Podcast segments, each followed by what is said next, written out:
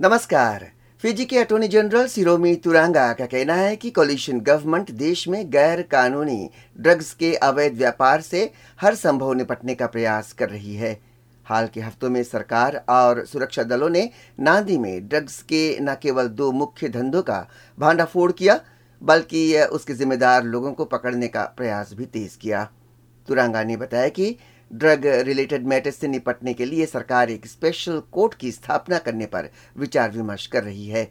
Attorney general ने drugs से संबंधित मामलों में वृद्धि का हवाला देते हुए तेज़ी से सुनवाई करने और इस अवैध व्यापार से जुड़े दोषों को दंडित करने की बढ़ती आवश्यकता पर भी ज़ोर दिया है। उन्होंने कहा कि वर्तमान में जो मामले अदालत के समक्ष हैं, उनसे पता चलता है कि देश में खतरनाक ड्रग्स से संबंधित गतिविधियाँ बढ़ रही हैं। उनका कहना है कि प्राप्त जानकारियों का विश्लेषण ये देखने के लिए किया जा रहा है कि क्या देश में ड्रग्स से निपटने के लिए एक स्पेशल कोर्ट की आवश्यकता होगी। अटॉर्नी जनरल ने ड्रग्स के अवैध व्यापार में कम उम्र के लोगों की बढ़ती भागीदारी पर भी ज़ोर देते हुए कहा कि ये फीजी के लिए चिंता का विषय है। और फीजी काउंसिल ऑफ़ चर्चेस ने भी देश में ड्रग्स वाली समस्या पर गहरी चिंता व्यक्त की है। काउंसिल के प्रधान archbishop Peter Loy Chong ने कहा कि लोग खुशी पाने के लिए ड्रग्स की ओर बढ़ रहे हैं जबकि हकीकत ये है कि ईश्वर से प्रेम पाने के बाद ही हमें खुशी मिलती है। Strive for this change of, especially in a world today that uh, is marked by, by evil, or a big uh, common uh, problem that is uh, climate change. Need what Pope Francis calls ecological conversion.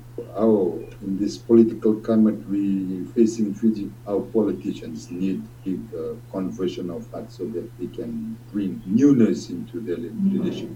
आज bishop Chong का कहना है कि हमारा देश drugs वाली जिस समस्या का सामना कर रहा है, उससे निपटने के लिए ईश्वरीय हस्तक्षेप की आवश्यकता है और ईश्वरी परम शांति और शक्ति है जो हमें इससे बचा सकते हैं।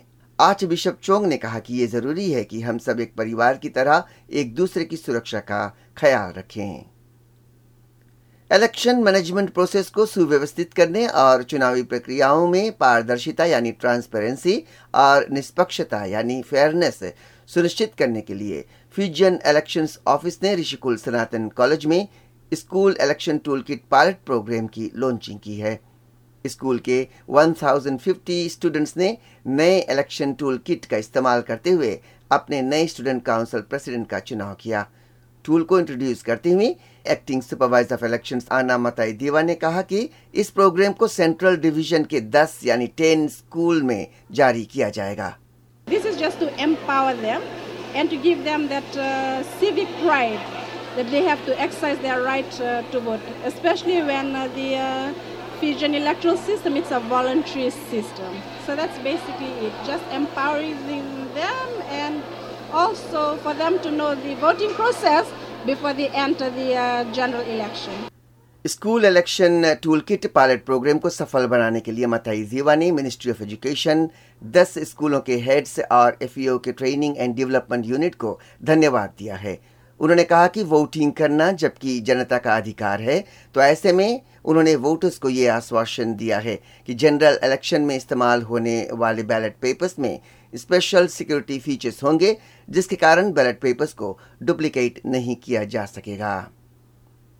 प्राइम मिनिस्टर सितिवेनी रंबुका ने देश में नॉन कम्युनिकेबल डिजीजेस से निपटने पर ज़ोर दिया है।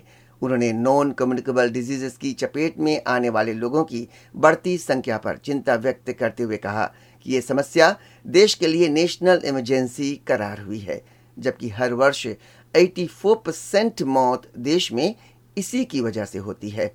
उन्होंने इस सप्ताह सिविल सर्वेंट्स के लिए health catering and sales of food and beverages पर आधारित नेशनल पॉलिसी की लॉन्चिंग करते हुए समस्या पर चिंता व्यक्त की। रंबुका का कहना है कि एक राष्ट्र के रूप में हमें अपने बच्चों के स्वास्थ्य और शिक्षा में निवेश करने की ज़रूरत है। और मिनिस्ट्री ऑफ़ हेल्थ और मिनिस्ट्री ऑफ़ सिविल सर्विस द्वारा चल रही परियोजना से ये हमारे दैनिक जीवन में बदलाव लाएगा। प्रधानमंत्री का कहना है कि ये परियोजना न केवल सिविल सर्वेंट्स के लिए ही, बल्कि पूरे देश के लिए न्यूट्रिशन को बढ़ावा देने तथा स्वास्थ्य भोजन की आदतों को बढ़ावा देने के लिए है। उन्होंने कहा कि पॉलिसी ये सुनिश्चित करेगी कि सभी सरकारी सुविधाओं पर सभी को उपलब्ध भोजन, नाश्ता और पेय पदार्थ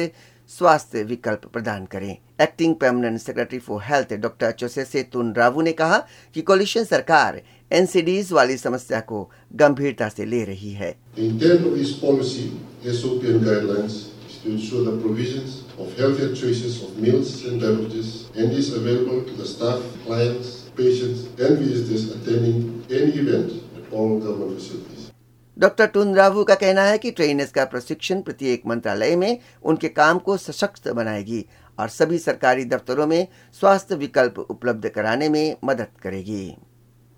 और नांदी मौसमी दफ्तर ने पुनः चेतावनी जारी की है कि देश में कल से पुनः गंभीर बारिश होगी, जबकि tropical depression T D zero five F Fiji की ओर बढ़ रहा है। मौसमी दफ्तर ने कल से देश भर के लिए हेवी रेन अलर्ट जारी किया है। यह है फिजी की रिपोर्ट, एसबीएस रेडियो के लिए सुबह फिजी से मैं हूँ राकेश कुमार।